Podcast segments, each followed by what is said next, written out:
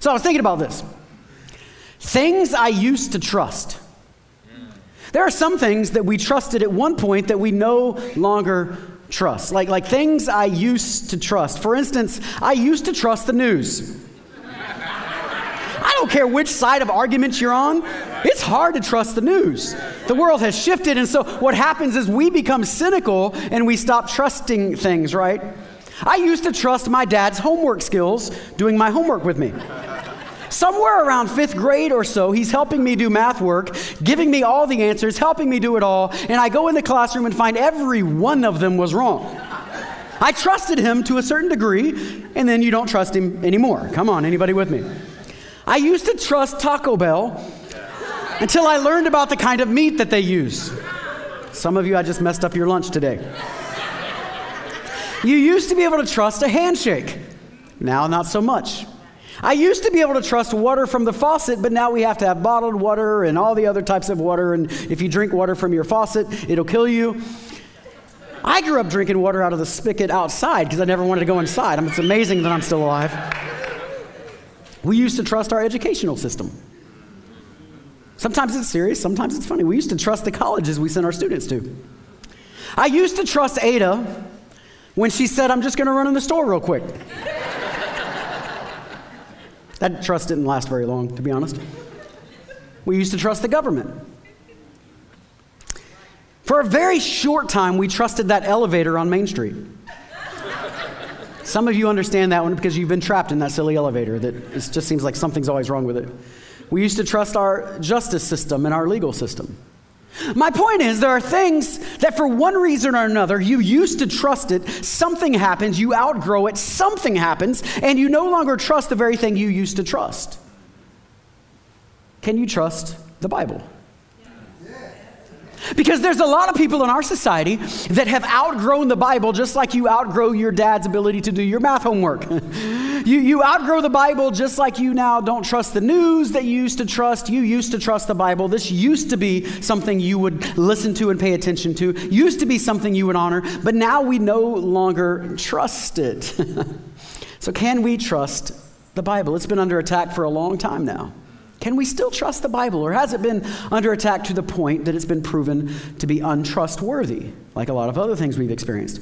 Now, let me just help you out this morning. I love to preach motivational stuff, I love to shout, and maybe we'll do a little bit of that at the very end. But we are going to a college classroom today because I want to show you whether or not you can trust this as being accurate, as being correct, as being trustworthy. And so sometimes, as your pastor, I get to give you, give you, uh, uh, you know, um, ice cream and cake and fun stuff that makes you feel good. Other time, we got to go back into the broccoli and asparagus and spinach, and, and we got to go into some things that is going to make your brain go a little deeper. You're going to take a lot of notes this morning. You may want to go back and re-watch this message because it's going to help solidify your faith for you who are believers and help answer some of your questions for you who are not believers. Okay? All right, so let's just start out in this place because it's the best place to start. There's this church leader named Paul that's leading the early church, or one of the leaders. He's not the leader, but one of the leaders of the early church. And he's planting churches everywhere he goes, and oftentimes taking people and making them campus pastors, essentially, uh, after he leaves. And he stays on, uh, in touch with them through letters. We have some of those letters that Paul wrote. One of them is to the pastor of a church in Ephesus, a young man you might have heard of. His name was Timothy, right? Right? So, this young Timothy, he's writing a letter to him. And I think one of the most important things you need to know about this next verse is that this is Paul's last letter.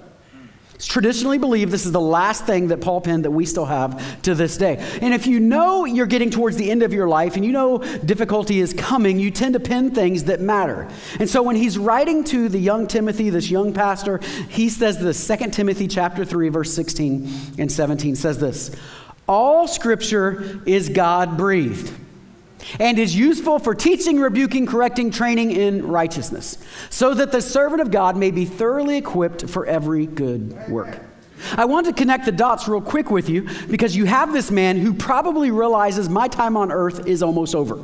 I've been training you, I've been investing in you, I've been writing all these letters, I've been teaching you. Now, when I'm not here anymore, there is still something that can teach you, that can train you, that can help you with, with, with correcting and righteousness and rebuking and teaching. There's still something that's going to be left after I'm gone. Right.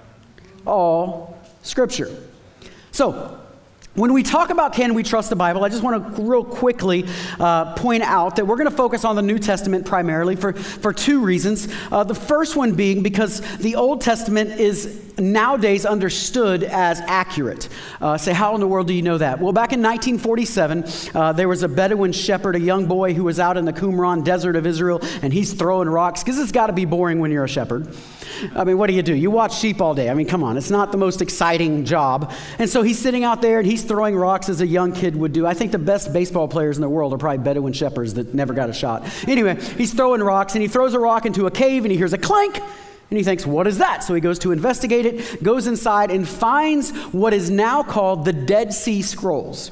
The Dead Sea Scrolls were over a thousand years older than anything else that was previously uh, had. So, so it's a thousand years prior to anything. So if there were going to be changes in the manuscripts, if, if you had zealous monks who were changing things, you would know it because you got a thousand years from what we had to how far we went back with the Dead Sea Scrolls. But what we found were almost exact, mes- exact copies of every Old Testament book, except Esther. Esther was not there, but almost exact copies of every Old Testament book. Th- this was a big moment because the atheists and the agnostics and the skeptics thought this is going to prove that it's been changed all these years. This is a thousand, that's a long time, y'all. Thousand years is a long time. It's going to prove that it's been changed, and what they found was that it had not been changed. And so you don't hear as much scrutiny on that aspect of the Old Testament as you do the New Testament. But the second reason we're going to focus on the New Testament is that if you accept the New Testament, you have to accept the Old Testament because the New Testament writers built their foundation on the Old Testament, constantly referred back to it, constantly looked back. I mean, it's kind of so, so if you accept the New Testament, the Old Testament just kind of comes with it. So, because of those two reasons, uh, we're going to focus primarily on the New Testament today and ask this question question Can you trust the Bible? Let me give you four reasons. Again, this is going to be relatively quick. I have three hours in presentation to do in the next 35 minutes. Go. Four reasons you can trust the New Testament because, number one, the New Testament writers told the truth.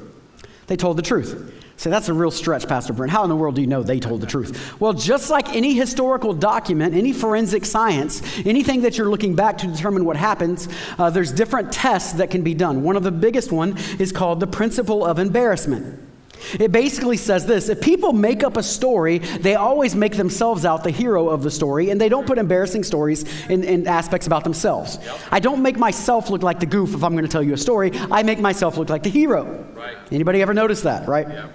That's one of the ways you know that the story has been twisted. Well, here's the thing. Let me give you, uh, I think it's five things here. The New Testament writers recorded embarrassing details about themselves and hard to accept teachings of Jesus. so they got these embarrassing details about themselves. What do you mean? First of all, they're seen as, as dim witted. Many times, over and over and over, they fail to understand what Jesus is teaching until much later, and they have this aha moment. The light bulb goes off, and suddenly they understand what Jesus is saying. So they're basically showing that I'm not the smartest guy. I didn't get it either. Secondly, they're seen as uncaring. Notice many different verses. For instance, like when, when Jesus is, is needing them most in the Garden of Gethsemane and you find them sleeping. I don't put that in the story if I'm writing it. Like maybe it's true, but I just don't share it. I don't tell you about it if I'm writing it. Uh, you see that they are frequently rebuked that over and over and over they are rebuked by Jesus for different things. At one point, Jesus even calls Peter Satan. Come on, y'all. Get thee behind me, Satan. I might leave that part out if I were making up a story and I'm Peter or one of the early people. Uh, Acts records a fight that went on between Peter and Paul over wrong or over theology issues, right? It's, you know, uh, uh, it's just crazy. Uh, Galatians says now Peter had come to Antioch and I withstood him to his face. It shows the stories of all the blemishes of the early church. It's, it's crazy. Uh, the fourth thing here would be they're cowards. Where do you find these guys? Check this out. Where do you find these guys when Jesus dies on the cross for three days? Hiding, scared for their lives. You want to really mess this up and show that they're telling the truth? Who are the heroes of the story? Who are the ones who are not scared that go to the, to, to go to the tomb first? Come on, ladies. Who are the ones who were not scared and went to the tomb first? The women. Now, you know the men were telling the truth if they're saying that. The women were the brave ones. They're the ones that went to the tomb first. They're actually the first ones to preach the gospel. People say women can't, aren't allowed to preach. Who's the very first ones to preach the gospel? Jesus said, Go tell James and the others, Peter, go tell them. That's the gospel. anyway, they were seen as doubters. Uh, despite over and over being told that Jesus would rise from the dead, they still didn't believe it until he actually did it, right? Thomas is the most famous of that, but but they're seen as doubters. All right, the second thing here the New Testament writers include embarrassing details and difficult sayings of Jesus. And, and I know I said that twice there. That was a mistake on my part. Hard to accept teachings, but uh, you, see that, you see that there. So there's these embarrassing details about Jesus. Consider this Mark 3, Jesus is considered out of his mind by his brothers and sisters. Uh, we don't like to talk about that verse. But if I'm making up a story and I just want Jesus to be proclaimed as the Messiah and everybody to accept it, I'm probably not telling that part of the story that his mother and brothers came and thought, this dude has lost his ever loving mind. What is he doing? He's not believed by his own brothers in John chapter 7. He's thought to be a deceiver in John chapter 7. He's deserted by his followers in John 6. Uh, he turns off the Jews who believed in him to the point of them wanting to stone him in John chapter 8. He's called a drunkard. He's called demon possessed. He's called a madman. Many people gave a lot of names to Jesus that were not nice, people that were respected during the day, the scientists, so to speak, the ones you're supposed to pay attention to what they say. They call Jesus a lot of bad names, but yet they're all recorded. Jesus is crucified on a cross despite Deuteronomy saying that anybody who's hung on a tree is under God's curse. That's why Galatians says Christ redeemed us from the curse of the law by becoming the curse for us, for it is written, Cursed is everyone who, who is hung on a pole or hung on a tree, depending on your translation. Not only that, but the New Testament writers left these demanding, ridiculously demanding teachings of Jesus. I, preached a series one time called Tabloid Jesus. Anybody here for that years ago? That was fun. That was a fun series. Tabloid Jesus, because Jesus would say things that should be on the tabloids. No rational person says this kind of stuff. Jesus said, if you look at a woman lustfully, you've already committed adultery in your heart. Come on, Jesus, that's not reasonable. That's a pretty demanding teaching. All of us in this room, male or female on the other side, have probably already committed adultery at some point, somewhere, right? Matthew 5, his teaching on divorce. Again, in Matthew 5, all this is just in the Sermon on the Mount. But he says, if anybody slacks you, slaps you on the right cheek, turn the other cheek also. We love that verse, right? Especially right now in America where people are wanting to protest and get angry at everything. We, we love that verse. That's a pretty demanding teaching. That when somebody does you wrong, you just turn your cheek and let them do you wrong again. If somebody steals your shirt and, and in your coat as well, just give them more. If they make you carry their satchel, just, just keep carrying it for an extra mile. These are demanding teachings. See, he actually taught people to love their enemies and pray for those who do them wrong. Those are, those are like, like if I'm making up a gospel that I want everybody to follow, I make it easy, not hard, right? If, if, if you want to get real hard, right in the middle of the Sermon on the Mount, he says this Matthew 5 48, Be perfect, therefore, as your heavenly Father is perfect. That's a little demanding. Okay, be perfect, as if everything else wasn't hard enough. And he goes on and on and on. And they keep all these extremely demanding teachings of Jesus that if you were not telling the truth, you would not put there. We could talk at length about this, but we don't have time to say the New Testament writers include more than 30 historically confirmed people in their writings. It's another evidence from history. When you make up stories, you don't use actual people most of the time. Even in Jesus' parables, one of the way you know it's a parable is because he doesn't use actual names and, and it's not an actual story, it's a made up story. And most of the time, when you make up stories, you don't use actual people.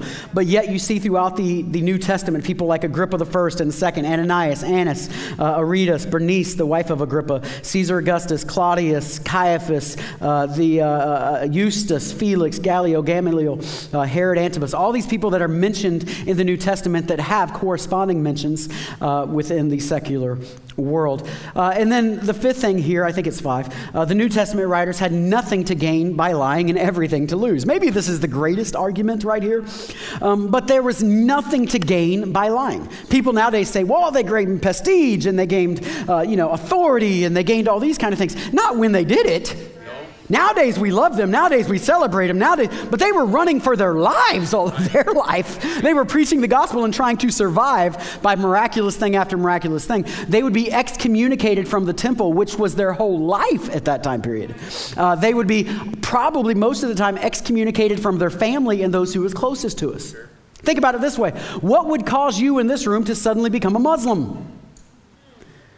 Think of everything that would change in your life if you, that's a big, big step. And this was even greater than that step. And so uh, uh, you see this here that the New Testament abandoned their, the New Testament writers, they abandoned their long held sacred beliefs and practices and they accepted new ones. And they didn't deny their testimony under persecution of death or death. Um, and then, real quick, let me just share this with you. I just want to share this really quick. The New Testament is collaborated by secular writers. Uh, I don't know if you know this, this is not talked about nearly as much, uh, but there are at least 10 non Christian documents that mention Jesus within the first 150 years of his life. To give you perspective, we have nine of Tiberius Caesar, the Roman emperor at the time. That's interesting, isn't it? So, just here, here's a quick one, right? Uh, according to these secular authors, Jesus lived during the time of Tiberius Caesar. He lived a virtuous life. He was a wonder worker. He was the, had a brother named James. He was acclaimed to be the Messiah. He was crucified by Pontius Pilate. He was crucified on the eve of the Jewish Passover. Darkness and earthquake occurred when he died. His disciples believed that he rose from the dead. His disciples were willing to die for their belief. Christianity spread rapidly as far as Rome, and his, deni- his disciples denied the Roman gods and worshiped worship Jesus as God. That's most of the gospel right there from secular people just telling you about the church and about what they perceived as happening within the 100, first 150 years of the life of Christ. That, that's pretty, pretty, pretty stinking amazing. And so you see it there, first of all. The New Testament writers told the truth. They weren't lying, they weren't making it up. There's no reason to believe that. You can accuse it of that, but you have to have something to back it up, and there's so there's just nothing there to back it up. Secondly, why do we trust the Bible? We have very early copies of the New Testament. Very early copies of the New Testament. Why does this matter? Because uh, when we talk about is the Bible trustworthy, one of the things that's oftentimes said is that it's a bunch of legend that was formed over time. So, hundreds of years later, way afterwards, then these people started writing these documents, and, and all this was legend and it was folklore. It's kind of like the fish stories, right? We've all, we've all had fish stories, and then we caught the fish, he was this big. By the time we are in the truck, he's this big. By the time we got home, he's this big. When I'm telling you the story, he's this big. It's kind of like those fish stories, right? It's just, the, the story grew grew over time. So, so you know, that's, that's really, really what happened. Well, first of all, that's not what happened because it wasn't enough time for the story to grow. What do you mean? Uh, next note that you have right there the life of Jesus or the Gospels was written by eyewitnesses or people who recorded firsthand testimony. That's very important. So it was eyewitnesses that either wrote it or recorded the testimony from eyewitnesses, scribers, people who are, who are trying to, to do their best to give an account of these things. In fact, you see this twice in 1 Peter and then in Luke 1. Just look at these verses with me, real quick. It says, For we did not follow cleverly devised schemes when we told you about the coming of our Lord Jesus Christ in power, but we were eyewitnesses of his majesty. We were there. We saw this stuff, man. We saw it. And then Luke chapter 1. This is Luke. He says, uh, he also writes the book of Acts. He says, Many have undertaken to draw up an account of the things that have been fulfilled among us. Just pause there for a second. We ended up with four gospels. But there could have been many others that were written because people started to realize this guy is important and we got to get this word out, right? We got to get this word out. So, just as they were handed down to us by those who from the first were eyewitnesses and servants of the Lord, with this in mind, since I myself have carefully investigated everything from the beginning. So, I got it from eyewitnesses, and Luke, the physician, the doctor, the one who's educated and intellectual, says, I took it upon myself to investigate all of this and make sure it was true. And that's where we get the Gospel of Luke and then the book of Acts that follows that. Uh, the Gospel writers were all living at the times of the events, and so therefore they could easily rise up and say, no, it didn't happen this way or it didn't happen that way. You got to remember the Bible was originally passed down orally. The stories of Christ were originally passed down orally. You say, were the disciples taking notes when Jesus spoke? Maybe, maybe not. Typically, people say no, but you don't know that. Maybe they were. But the, they were passed down orally, and people say, well, why did it take so long to put it into written form? Well, first of all, it didn't take very long by the standards. But secondly, wouldn't you rather hear the story from somebody than read it?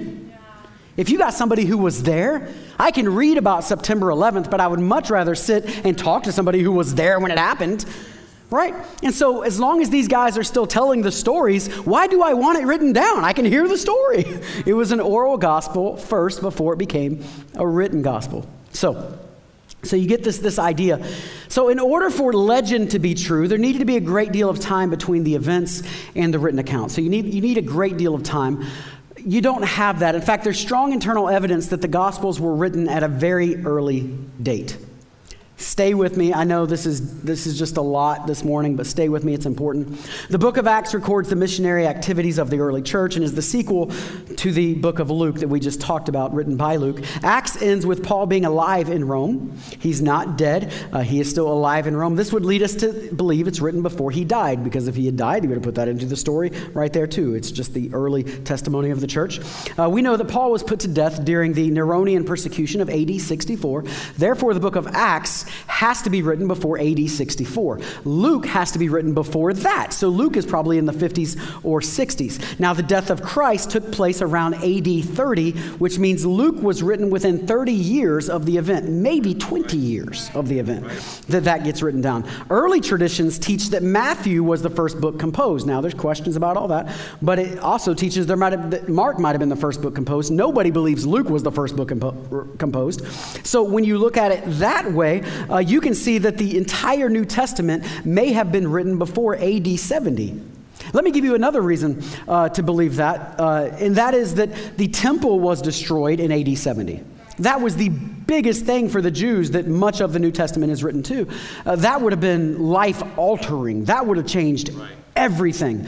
And yet, in all of our New Testament, we don't have a single account or a reference to the temple being destroyed. But I promise you, that was the talk of the town when that happened for a long time. That was a huge deal because now you can't worship. If the temple had been destroyed and they hadn't written yet and they were still writing, they would have mentioned it somewhere. That was destroyed in AD 70. Therefore, you can see that the entire New Testament may have been completely finalized before AD 70. Now, there's other dates too, and you can go as far as Revelation being written between 90 and 95 AD. My point is, there is an argument that it was extremely early, but even if you go with a later argument that it goes as far as the 90s with Revelation, and everything else would have been well before that, but as far as uh, the 90s with Revelation, even if you use that argument, uh, uh, uh, you still have a very, very early time period for this to happen.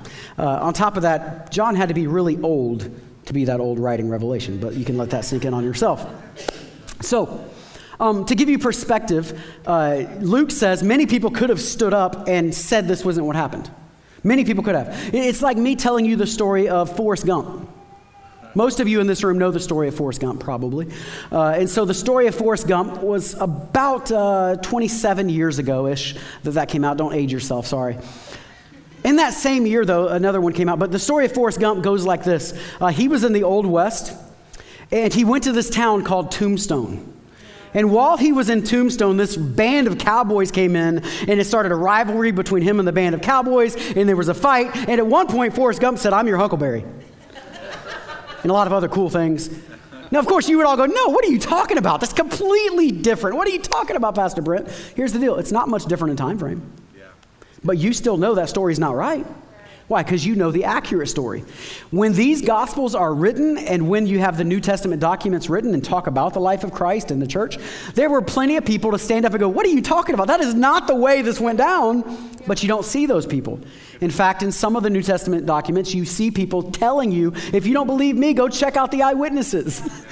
and so you have this, this manuscript that is just it's true. They were telling the truth. Uh, sir frederick kenyon uh, was one of the most foremost expert on ancient manuscripts in the world. He's what's called a paleographer. That's the person who studies ancient manuscripts. He says it this way. He said the internal uh, the interval between the dates of the original composition and the earliest exact evidence becomes so small as to be in fact negligible.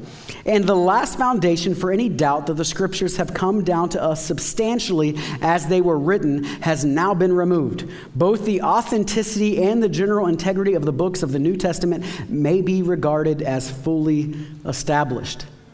That's the expert talking right there. The expert. Let's see. I, I, probably don't have time to go into depth about this, but let me just quickly throw out some stuff right here because we love in our human nature mysteries and we love uh, uh, conspiracy theories. I think it's in our nature to like that kind of stuff. So every Easter ish, uh, you will hear on Discovery Channel about the new gospel that's just been found in the church. The Vatican has been hiding it from you for years.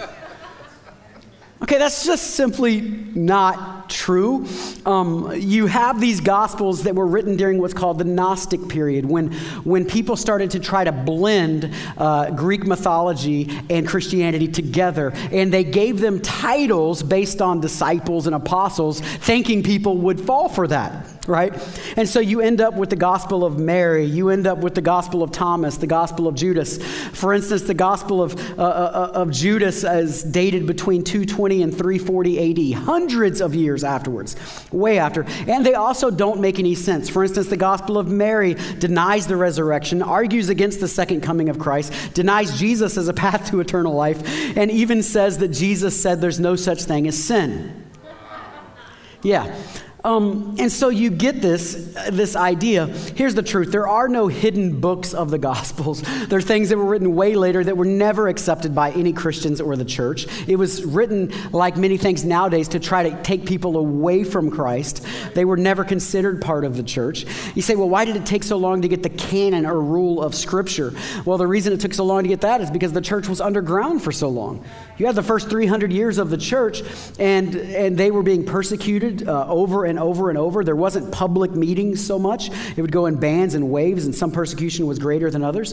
And so in 313, Emperor Constantine has his conversion. Whatever you think of that is a whole other story. Uh, but he has his conversion, and at that point, Christianity suddenly becomes legal, and is not only legal, but is now celebrated. That was a radical change uh, throughout the world. Uh, and 50 years later, you get the first council where they all come together for the first time and, and make a canon of Scripture. But much like, uh, much much like a, a hymn or something like that. Uh, they already had passed around the churches. Everybody already knew what the canon was. All they were doing was putting it together. There was no big arguments, there was no big fuss. In fact, the whole canon of Scripture was put uh, together during the Council of Laodicea, except for the book of Revelation. That was 30 years later when they met again and, and added that to the count to the, to the, to the standard of Scripture. Uh, why not the book of Revelation? Have you ever read the book of Revelation? It's a little confusing, takes a little time to figure out what exactly it's trying to say uh, a lot of allegory, a lot of, you know, and so it took a little bit longer with that. But there was no, there was no big conspiracy about it. In fact, I would say it this way in philosophy, we talk about red herrings when we have debates. Uh, red herring is a deliberate diversion from the attention uh, with the intention of trying to abandon the original argument. So instead of arguing for this, I want to create this attention over here so we stop talking about this because I don't want to talk about it. Those things are very much red herrings that want to get us off and distract distracted from what actually matters in the conversation to something that, that doesn't matter. Uh, to me, it's like um, have you ever seen the movie Little Rascals? I, I personally love the movie Little Rascals. Um, and in the movie Little Rascals, they put up a, a tent at the circus and they advertise a five foot man eating chicken. Y'all remember that? Assuming it's a five foot man eating chicken, a giant chicken that can eat men. But when you walk in, it's a little kid standing up on a box so that he reaches five foot eating chicken. It's a five foot man eating chicken. I feel like it's the same kind of thing a lot with these new gospels that are discovered. There has been no new gospels discovered. Okay, so the third reason you can trust the Bible, third, it hasn't changed. Because this is a big one, right? What if you had zealous monks? So I know we got the original composition early on, but what if you had zealous monks who just keep editing it to be what they want it to be, and they change it from this to that, and they, they, they make Jesus look like Lord? I mean, Bart Ehrman is, is, is famous for talking about how the Matthew, Mark, and Luke, does, Jesus doesn't refer to himself so much as being God, and then all of a sudden in John, he refers to himself. So, so what happened here, obviously, is that you had these zealous monks who are translating the Bibles, and so they are the ones ones who then change it to get to the gospel that we have today. So the New Testament has been changed over time by people with an agenda, and it ruins the credibility of the Bible. So let's talk about that. The integrity of any ancient document is based on how many early manuscripts or, or fragments you have of manuscripts, because uh, with ancient documents, a lot of times it's fragments uh, that we have. So, for instance, Caesar's Gallic Wars is considered well established.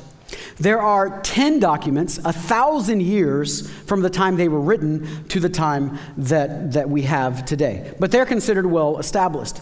There's also seven ancient documents to talk about the writings of Pluto, uh, Pluto, Plato. Pluto, that's a dog and a planet. Is that the one that's not a planet anymore? Okay, it's not a planet, it's just a dog. So, the writings of Plato, there's seven ancient documents. It's considered well attested, and it's 1,200 years between the original and his writings. So, what do we have? Because if the Bible is going to compete with the other ancient accepted literature, then it needs to have eight to 10 copies and be around a thousand years closer to the original. this is your good news. There is well over 5,000 ancient early copies of all or part of the Gospels, in, the New Testament, I should say, and they go to within 30 years of the originals. Somebody say, I don't have the original. No, nobody has the original where Paul wrote or Peter wrote or, or whoever. Nobody has the original, but we have very, very close to the original. In fact, we have complete whole copies of the New Testament, something called the Codex Vaticanus, that's in 325. Within, within uh, 300 years of the time, you have the entire New Testament copies. Uh, and then you have this uh, Codex Sinaiticus, which is 350, again, about 350 or 300 years. So you see these very early copies. You have copies of books and manuscripts, and then you have complete uh, uh, editions of the New Testament. So not only do the New Testament have better manuscripts and evidence than any other ancient document, document. They are also translated into several other languages at an early date. That's very important because people started to realize I need to make sure I pass this around. So I'm translating it into the other languages from where my home country was so they can get the gospel too. But what I think is the coolest one of all of them is not only that, but Christians early on started to realize how important these letters were, these, these words were, and they started quoting them when they sent messages to their friends and family back home or in other places, and they would make little commentaries of it, like little sermons, essentially. And they would say, The Apostle Paul said da da da, and they would write it down, and then they would make a commentary after it. Or just like we do today, they might quote a Bible verse. They didn't call it that at the time, but they might quote Paul or the writings of Jesus or something like that in their uh, writings and send it off to family members. And when you put those in that are not actual ancient manuscripts in the sense that it was copied from the original, but is written from the original in stories, now you have over 86,000 quotations from the New Testament. Check this out. You can actually piece the New Testament together from those quotations without anything else. The entire New Testament is in those quotations where people are writing quotes about it. Maybe it's a paragraph or a little longer, or maybe it's one sentence, but writing quotes and sending it out. So, uh, William Nix is an expert on this. F.F. Bruce is an expert on this. He says the New Testament has not only survived in more manuscripts than any other book from antiquity, but it has survived in a purer form than any other book, a form that is 99.5% pure. If you're a good thinker right now, you say, but what about the 0.5%? There are all kinds of classes you can take on that 0.5%. What you will constantly see is that they are things that don't matter. it's the spelling of a name, that that name might be spelled different ways, right? Or maybe it's a William compared to a Bill, compared to a Will, compared to a Willie. Same person, but you end up with different ways of saying the same name. Uh, that's really what all that 0.5 usually is about. Uh, the one that does matter, it is not some secret hidden from you. In fact, it's in every one of your Bibles, is go back and read the very end of the book of Mark. And notice you'll have some kind of little uh, tab or something right there uh, in every one of your Bibles. It's going to have something there, and then read the little thing in the bottom, and it's going to say these last, I forget how many verses, are not in the earliest manuscripts, but they are found in a lot of them. So they're here, but it's not like some big conspiracy that somebody's trying to hide from you. Quite to the contrary, it's actually revealed right there in the scripture, very obvious for you. So, F.F. Bruce says the evidence for our New Testament writings is ever so much greater than the evidence for many writings of classical authors, the authenticity of which no one dreams of questioning. See, the Bible is the most documented ancient literature in history. Nothing even comes close. It is well more documented than anything else we have ever had. All right, are y'all with me? Because I want to get to a place where I can, I can get out of the college classroom for a second. You can, you can not call me professor for a second, and we can end on a better note than just, just filling your brain with knowledge. Because what I really want you to understand is that your faith is grounded on fact. That your faith is not some giant leap in the dark that you have to believe without understanding or believe without knowledge. That is foolishness. Uh, that's not faith. Faith is evidence and it is substance. That's why the series is called Evidence. So, if we are now all grounded a little bit better, there's a lot more we could talk about uh, with this with this message. Um, come to my apologetics group every once in a while. We, in fact, this last session we we probably spent about three hours on this subject um, altogether. So I'm doing it much shorter and less today. But okay, let me give you the fourth one. For almost two thousand years, why can we trust the Bible? The Bible has been tried, tested, and proven trustworthy.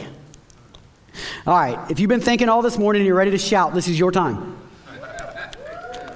Because here is the fact. The Bible has outlived every skeptic, it has outlived every atheist, every cynic, every antagonistic person who has tried to destroy it. And this has been going on for a lot longer than the modern era, going all the way back. People have been fighting against the Bible. It has made it through wars, it has made it through people trying to burn it and trying to destroy it. It has made it through being outlawed in countries around the world. It has made it through parts of history where everything was against it. It has made it and made it and made it because this Bible is more than just a book, it is the power of life and death. This Bible is not past its prime because we're in a skeptical thinking age in the United States. It may be out of style, but it is not out of power. Come on, somebody. It still changes lives. It's still the number one selling book of all times. They just don't advertise it because it gets monotonous to always keep it there. It's always been that way. It's still been translated into more languages than any other book in the world by far, without even a close second. It still holds the power of life and death. This, this book is full of power it is full of principles. It is full of God's presence because it is not just a book, it is God's word written to you. And that's why people can read this book with no under, other understanding and be regenerated, be changed. All of a sudden, they're a new creation, not from a preacher, but just from reading words because they're not just words. The word became flesh and dwelt among us. Jesus is the very words. He speaks through those words, He is in the words. Are y'all with me? Come on. The Bible is not just a good book, it's life. It's breath, it's the Word of God, it's the principles that you need in order to survive and thrive within the world at any time, within any nation, within any culture, at any time. It's not just a book of good advice, it's a book of the Spirit of God speaking to us and the power of God flowing in us, the principles of how to walk in the power of God. It's not just a good read, it's revelation from God Almighty. It has the power to change you, it has the power to heal you. It is living and active. That's why you read it over and over, and every time you get a fresh revelation deeper and, and more in there than you've ever had before. It'll change you. That's why you don't read the Bible, the Bible reads you. Come on, somebody. Because when you read the Bible, all of a sudden you change to be it, not it changing to be you. It has the power to change you and heal you. It's living and active. In an era of fake news where you don't know what to believe, believe this. In an era where you don't know if I can trust this anymore, and I don't know if I can trust that anymore, I used to trust this person or that thing, trust this. It is unchanging. Science will change every year, it's a part of the nature of science. It'll rediscover every year. This does not change. Trust this. You can build your life upon it.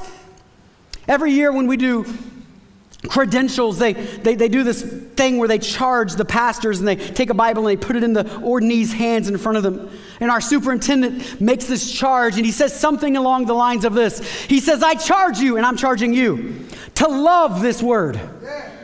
To love it with all of your heart, to go after it, to seek out the wisdom, to learn from this word to study this word, to let it study you, to let it change you, to go into the depths of it. There are treasures that are hidden in this word waiting for you to take the effort to find them out. Study this Word of God. Love this Word of God. Learn from this Word of God. Let this Word of God be a lamp unto your feet and a light unto your path. Learn from it. What am I saying? The Bible is the most scrutinized book of all time, yet it has withstood the test of time and scrutiny. I said all that to say this as I wrap up. You can rest assured that the Bible has withstood all the scrutiny that has been given to it since the time it was written, almost 2,000 years. Time and time again, it is tested, and every time it has proven to be accurate. The truth is, men don't reject the Bible because it contradicts himself, men reject the Bible because it contradicts them. Victor Hugo, the French thinker, said England has two books the Bible and Shakespeare. England made Shakespeare, but the Bible made England. Ulysses S. Grant said, Hold fast to the Bible as the sheet anchor of your liberties. Write its precepts in your heart and practice them in your life. But, but what did Jesus say about it? This is where I want to end. I know I haven't used a lot of scripture in the traditional sense because we're talking about scripture, not in it. But I want to end with this thought. What does Jesus say about it? Like, like, what if Jesus was talking about this somewhere? What does he say? Well, he does. Matthew chapter 7, it's actually recorded multiple times.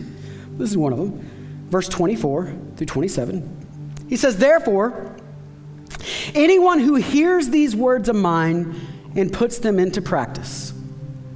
Where are you going to hear the words of Jesus? Nobody else is still Jesus speaking.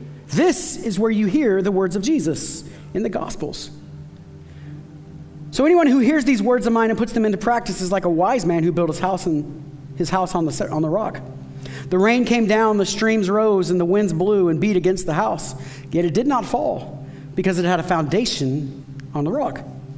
But everyone who hears these words of mine and does not put them into practice is like a foolish man who built his house on sand. The rains came down, the streams rose, the winds blew and beat against the house, and it fell with a great crash. So we can talk all about the Bible. we can shout about the power of the Word of God. We can talk about the intellectual understanding of how we got the Word of God. But that really doesn't matter if we're not actually utilizing the Word of God, if we're not building our lives upon the Word of God. So let me ask you this question Are you building your life on the rock of Jesus or the sand of cultural opinion? If you're building your life on the sand of cultural opinion, it's going to change constantly. It's shifting sands. Don't know if I can trust this or if I can't. But if you build your life on the rock of Jesus Christ and his teachings, which are found in this word, you can survive anything that comes your way. So, how are you treating it? See, its power is only found when you open it, when you read it, when you dwell on it, when you study it, when you apply it and perhaps in the church world where we get all upset because there's attacks on the Bible and you can't take the Bible in school and all these things that Christians get upset about, perhaps maybe the greatest attack that nobody ever wants to talk about is the fact that we don't actually pick it up and read it. Yeah.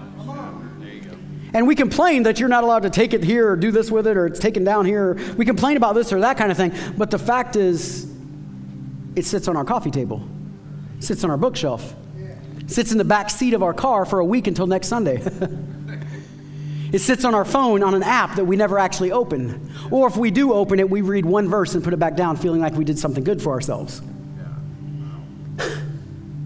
See, the amazing thing about the Bible is not that it hasn't changed. The amazing thing about the Bible is that it has the power to transform you and I when we apply it to our lives, not when we understand it, not when we have a belief in it, but when we actually apply its principles to our lives. So, when's the last time you really studied, you really read, you really started to apply the things that Jesus said that are controversial, that are hard, difficult. Because here's the truth people have died, many people have died for the book that we ignore. To get it to you today, people have given their blood on it. I've shared this picture before, but I want to end with this, and, and I got to stop. I know it's time. But I've shared this picture before because it convicts me every time I see it. In 2012, I was in Nepal. It was my first trip to Nepal. We're trekking through jungles and mountains and the Himalayan mountains, and, and we're going to churches to preach. And, and I got this word that the next church that we were going to, as we walked something like five or six hours to get to it through the mountains, that this next church that we were going to was former slaves. The caste system, the way it works in Nepal, is technically illegal, but it still very much operates. And these were the very bottom class of people. And it's right on the edge of these giant uh, rice fields. And everybody that was there worked in those rice fields. And I said it's on the edge, it's actually right in the middle of the rice fields. And everybody that was in that church were from the rice fields. And so I'm like, wow, what an honor. No offense, but I like preaching to you, but I get to preach to these people who have nothing. Nothing. Like they were basically slaves like a few years ago. And now they're still treated like slaves. And I'm like, what do I say to them? Like, I can't connect with that very well. I don't care the color of your skin. None of us can connect with that very well. These are people, and we assemble in this little church, maybe, maybe half the size of our kids' room. This little church.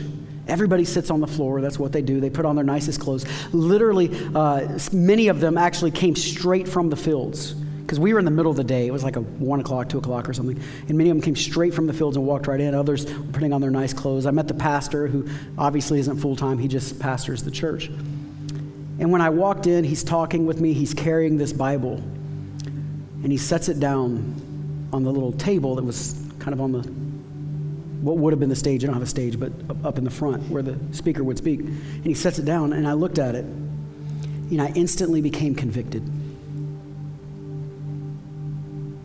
Let me show you a picture of that Bible.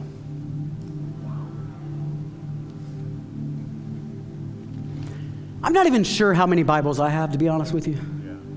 Maybe eight, ten different translations.